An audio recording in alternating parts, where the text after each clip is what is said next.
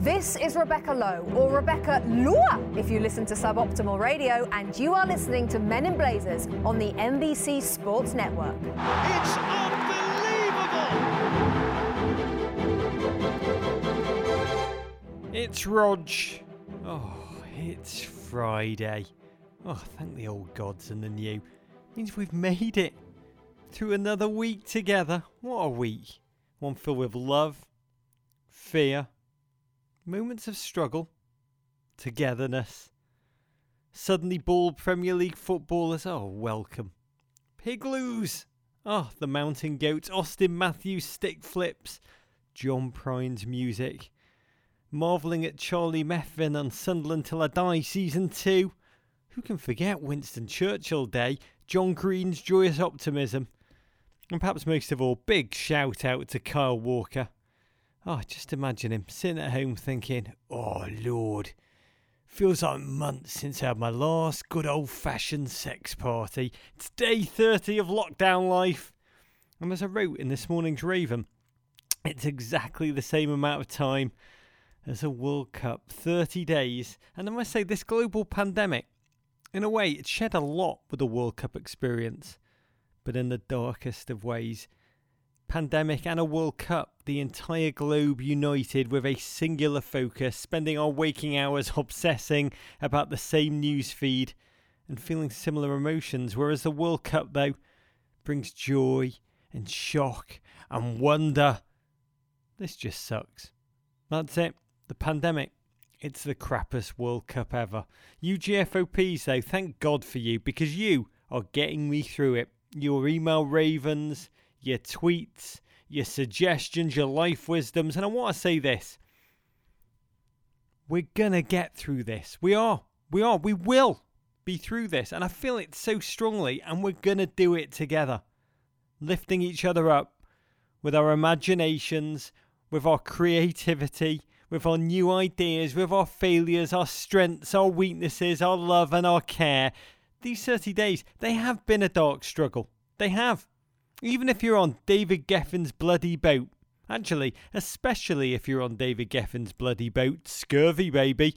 I hope that we are lifting you too. I really do. So let's keep tapping into that spirit over the next few hard, grinding weeks ahead and then beyond. I guess my message is simple we can do this.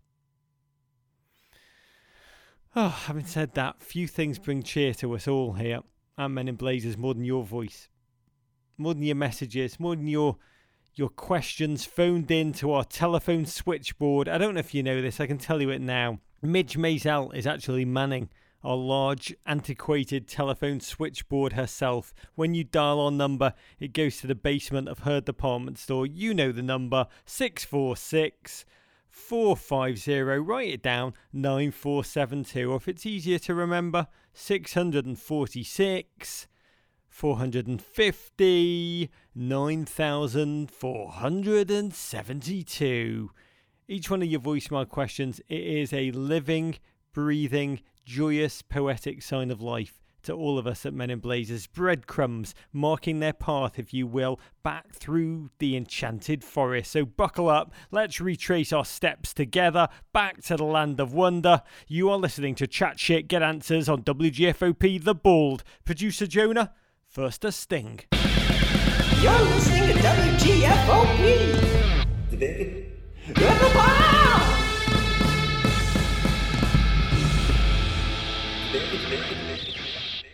Oh, ah, thank you, mighty Steve Thorne of Norman, Oklahoma.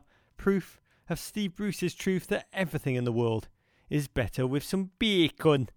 Bacon, do you say? Stings our life. Keep sending them to us at WGFOP The Bald. Question numero uno.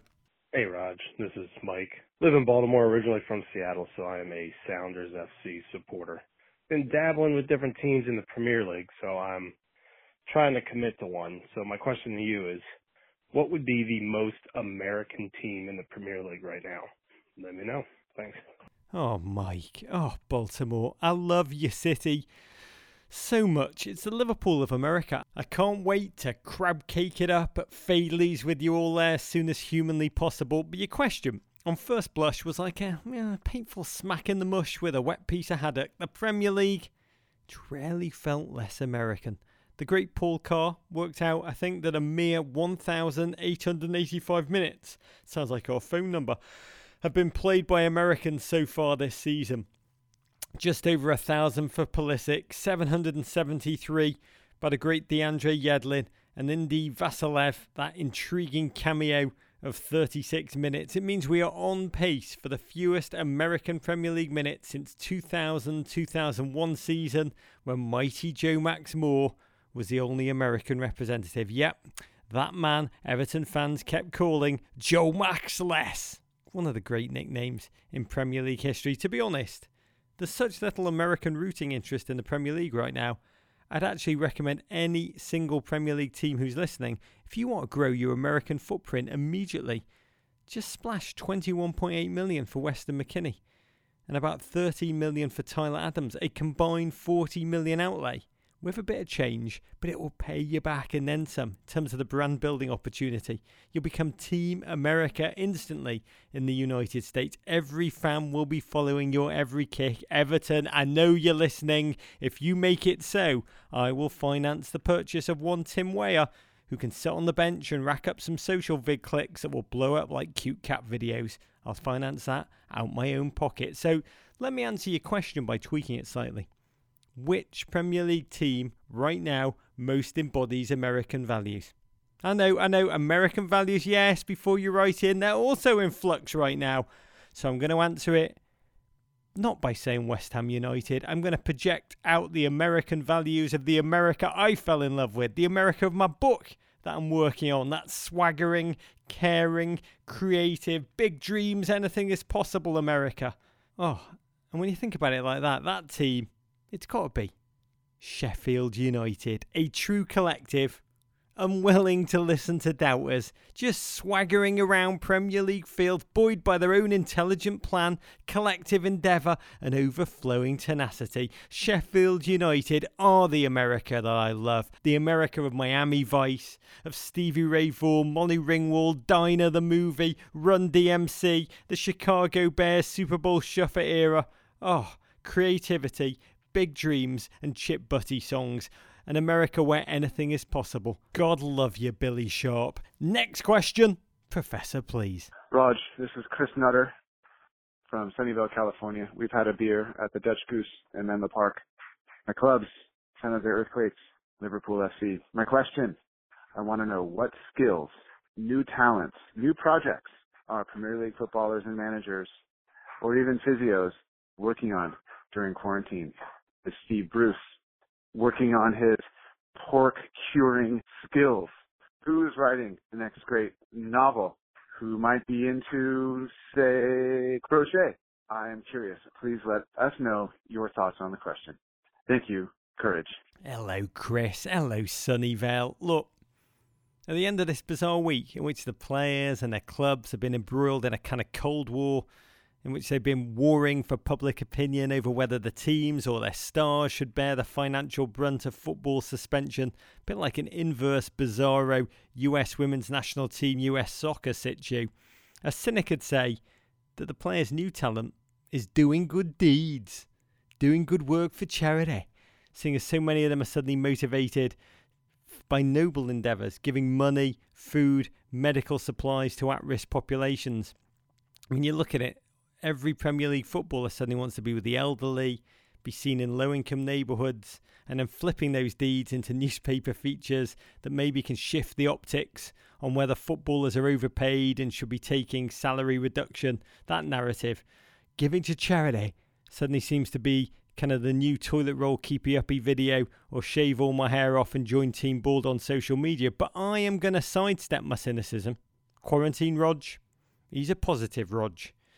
A Rog who prefer to think about joyous things. Oh, like Steve Bruce collabing via Zoom with Sam Allardyce to create Pie Pornography's first great masterpiece of a movie. I made sweet love to that steak and kidney pie, I did. Oh, Paul Pogba starring in online fitness dance classes by doing, well, pretty much the exact same thing he's been doing all season on Insta, to be honest. Oh, love the thought of Michael Oliver just keeping in peak condition by doing Dance Dance Revolution. It's pretty easy, to be honest, who's writing the great novel, as you ask, because, oh, Roy Hodgson is a massive literary mind. I crap you not. The fantastic British writer Julian Barnes, we had him come in, I think it was last year, to pod about his love of Leicester City. And he told me Roy is well known to turn up, this is true, at readings at bookstores all over London. Oh, he's a literary addict. And Julian Barnes, who is a massive football fan, always wants to talk tactics with the Crystal Palace manager. But Uncle Roy only wants to discuss his ideas about literary criticism. And I love that notion of a Roy on the sideline whose mind is not on an IU brother. It's on whether Christian Benteke is really just doomed to live out a Lennie Small life from Of Mice and Men. Roy Hodgson Book Club is the best book club. In all seriousness, I do actually worry about so many of the players. We are not used to this kind of domestic life, any of us, but they are not used to it times a thousand. I mean, it's not just the sudden physical confinement, the unprecedented physical confinement for blokes who are used to kind of a life where they roll around the continent, hotel room to hotel room, playing games, expressing themselves on football fields across Europe. It's actually the mental confinement that I worry about.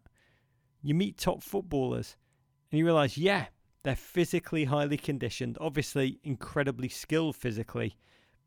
But the thing that sets the great footballer apart from the merely good one is an unbelievably competitive mentality. Almost across the board, that is their nature. They are seethingly locked in on winning. I'd love to speak to a sports psychologist about the kind of trauma, because it will be trauma in many cases that they'll be experiencing. And I mean this seriously. When a mind that's been honed, a mind that's been trained for years solely to compete, suddenly can't do that, suddenly can't compete at all. To me, that's properly fascinating. Oh, producer Jonah, a sting. WGFOP, the bald. Tim Stick in Longmont, Colorado. Oh, thanks for your beautiful message. You wrote your crap show is truly a bright spot in these strange days. Oh, backhanded compliments, the best kind of compliments, and thanks for creating this. Oh, the world needs more banjo, Timo. Call in your question right now 646 450 9472. 646 450 9472. You're listening to Chat Shit Get Answered on WGFOP The Bald. Question today's producer Jonah. Roz, this is Kenny calling from Richmond, Virginia. I'm a Spurs fan, um, and my wife is a Liverpool fan. Question for you. You spoke recently on the pod about your pride in making sure that your kids became Everton fans, even against the pressure of supporting uh, maybe a better team out of uh, Northern England.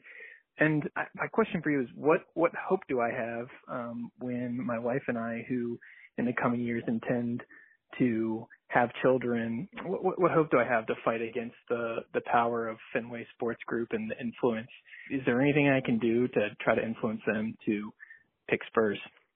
Appreciate everything you're doing, Courage. Bye. Kenny, oh Richmond, the best rich since Marks. What a question! Look, I'm always fascinated by how new American fans emotionally connect to Premier League teams. Uh, I mean, you are here, far away from England, shorn of the regional connect that determined, well, pretty much everything in my day. You just supported your local team come hell or by high water. And that's changed generationally, I'll admit that. Even in England, the allure of the Big Six has made many a London kid, a Liverpool or a United fan even without a defined familial relationship in the north.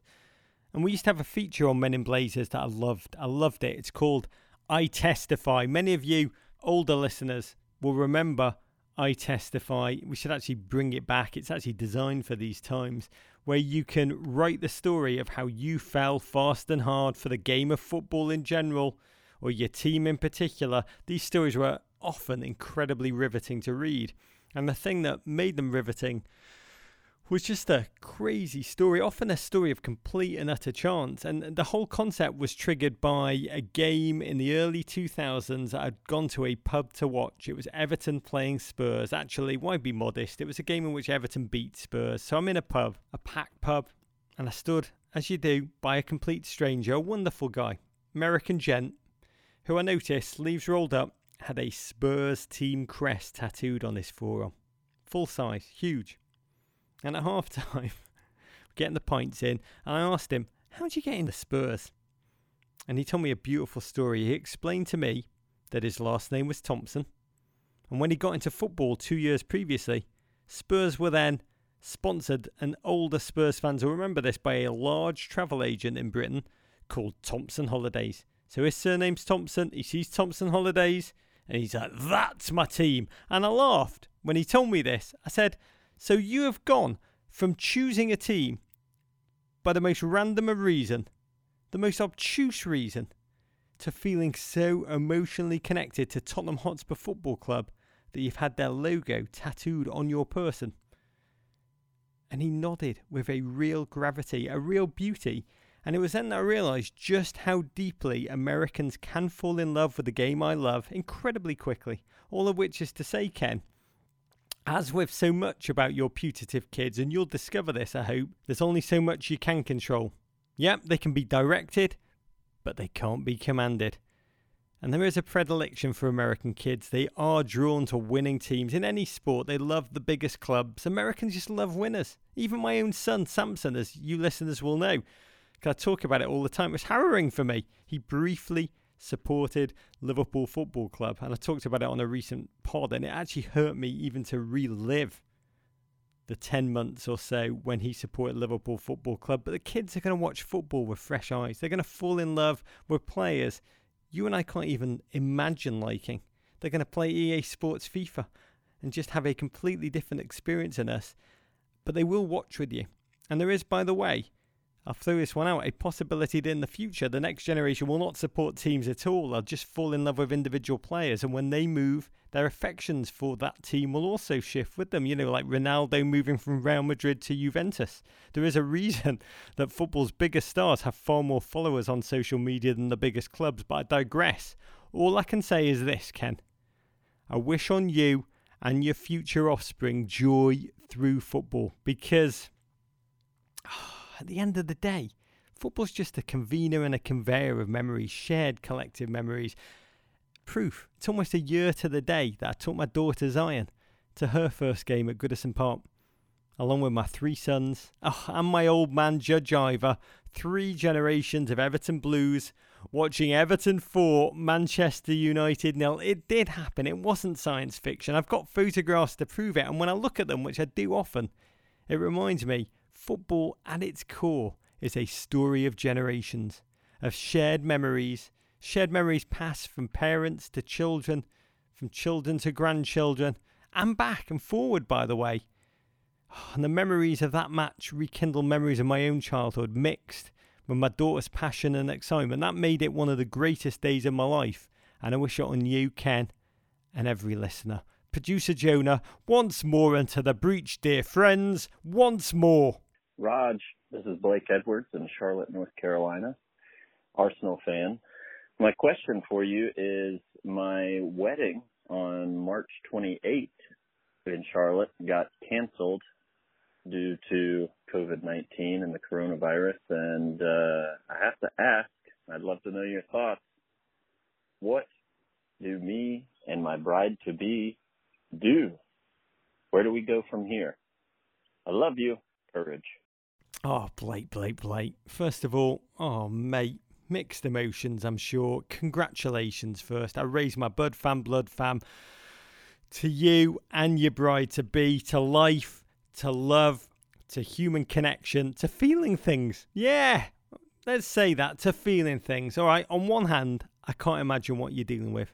What a logistical nightmare. What a mess you must be grappling through of cancellations, of disappointment, of monies down, of caterers, of non refundable deposits. Oh, those three words must be the bane of your existence right now. And I bet the videographer, always a bloody videographer, is trying to rip you off. So much tactical stress for you. I mean, dancing at the wedding with your entire family. I love that. I've always tried to revel in family celebrations. So to be robbed of one, Blake, I also feel deep pain for you. However, however, here's what I'd say. However, I believe every relationship has a foundation myth, and here's the good news The foundation myth is a it's a story that we tell ourselves about ourselves. And I think that story is really important because at key moments in your life to come, you will revert to that myth. And if it's a myth that serves you, you will draw strength from it. What do I mean? By way of example, I got engaged to my wife by complete accident. So we're sitting on the couch together. I'd actually just been sent off in a football match for fighting. The other team had a huge pair of twin brothers from China. They played centre back together. They were feisty cats, let's just say that. Anyway, my wife was furious that I'd been red carded, that I'd been in a quarrel with them. And she said, Oh, we're sitting there, we're having a couple of beers. She says, When we have kids, you are never going to coach them at soccer. I just heard those words and I just said, What do you mean? What, what do you mean? Are we going to have kids? And she looked at me, she's like, Yeah. And there was a pause. I had another slug of beer. And I said, So, does that mean we're engaged then? And Vanessa goes, Yeah, I guess. I guess it does, yeah. So, I got engaged on a couch in my football shorts. My legs were caked with mud, and a six pack of buds. Not the most romantic, huh? And I'm so grateful that that is how it went down. Because, to be honest, I always pity people who have like elaborate engagement mechanisms. Like, I had a mate who climbed a mountain like a real mountain. A crap you're not. I mean, he schlepped up this thing, buried a ring at the peak. And then the next day, he and his future wife climb that same mountain. They get to the top and he pretended to tie his shoelace. And while he's down there, he dug out the ring that he buried on one knee, proposed. And the marriage lasted about five years, give or take. Of course it did. Of course it did. It was doomed. It never really stood a chance in a way. I mean, first of all, I'll be honest, I never understood the burying the ring thing. Why couldn't the ring have just, you know, been in his pocket the whole time? It seemed an unnecessary step. But the real point I'm trying to make here, Blake, is that for my mate and his wife, life was never going to get better than that moment on top of the mountain. And that moment was artificial. It was pre planned, inauthentic. It was bullshit. I mean, it's bollocks. Life is not artificial. Life is not pre planned. Relationships, they're not easy. They are super hard. They take a ton of work, consistent work. I mean, yes, they need to be about sharing joy, definitely being able to laugh together, but they also need to be built to survive struggle, to persevere, to be hardy, built around mutual support for each other. You see where I'm going with this. So I don't believe relationships should be forged on top of a mountaintop. I mean, yes, you get that one, a thousand plus like photo on Insta, but you want a relationship that can build to that kind of a high naturally. And I'd say, Blake, you and your partner I wish I knew her name. You will forever have a relationship forged in memories of these times. Times of challenge, times of adversity, times most importantly that you have survived together. And that will be your foundation myth. And I promise you, it will give you all the confidence and mutual self assurance you'll need in each other. Because let's be honest, if you can survive this, it's true, you can survive anything. So, Blake, climb, ascend together and if you want one more piece of unsolicited advice, really goofy advice to be honest, dance together. Dance, as you say in America. Dance alone in quarantine. Dance together. Dance your bits off. I did myself the other day. I'll be honest. When I was preparing for the John Green interview, and he talked about before we did the interview, he talked to me about the Mountain Goats track he wanted to recommend this year. I used to love that song. Hadn't heard it in ages. And I was in the room going through my notes, and I just put the song on, and without thinking, got up and danced around my room like a madman on my own. And it felt magnificent. It was liberating. It was exhilarating. So do that, Blake. Everyone who's listening should do that. That's my advice. Blake, dance your pants off. Dance to the tune that was going to be your first dance at your wedding. Best first dance song ever? Van Morrison's Comfort You. Oh, tell me life doesn't feel better if you dance to that song. In this song, if you don't know it, go and Spotify it. Comfort you. Van spends his whole time talking about how he wants to carry his love, you know, be a manly man, supporter, comforter. Oh, and then right at the end, classic Van, he pivots and he admits when it gets too much for me. When it gets too much, much too much for me, oh, I'll do the same thing that you do and I'll put my weight on you. That's what a relationship is, and that, Blake, is my message to you. So fear not, support each other. All of you listening, comfort each other. This is, in many ways, the greatest way to start on your lifelong work, lifelong hard work that is a relationship worthy of that Van Morrison song. That's what we should all aspire to together. That's it. A footballless weekend awaits us. Let's vow right now, right here, we're going to make it through till Monday together. We will. Know that I love you. I really do.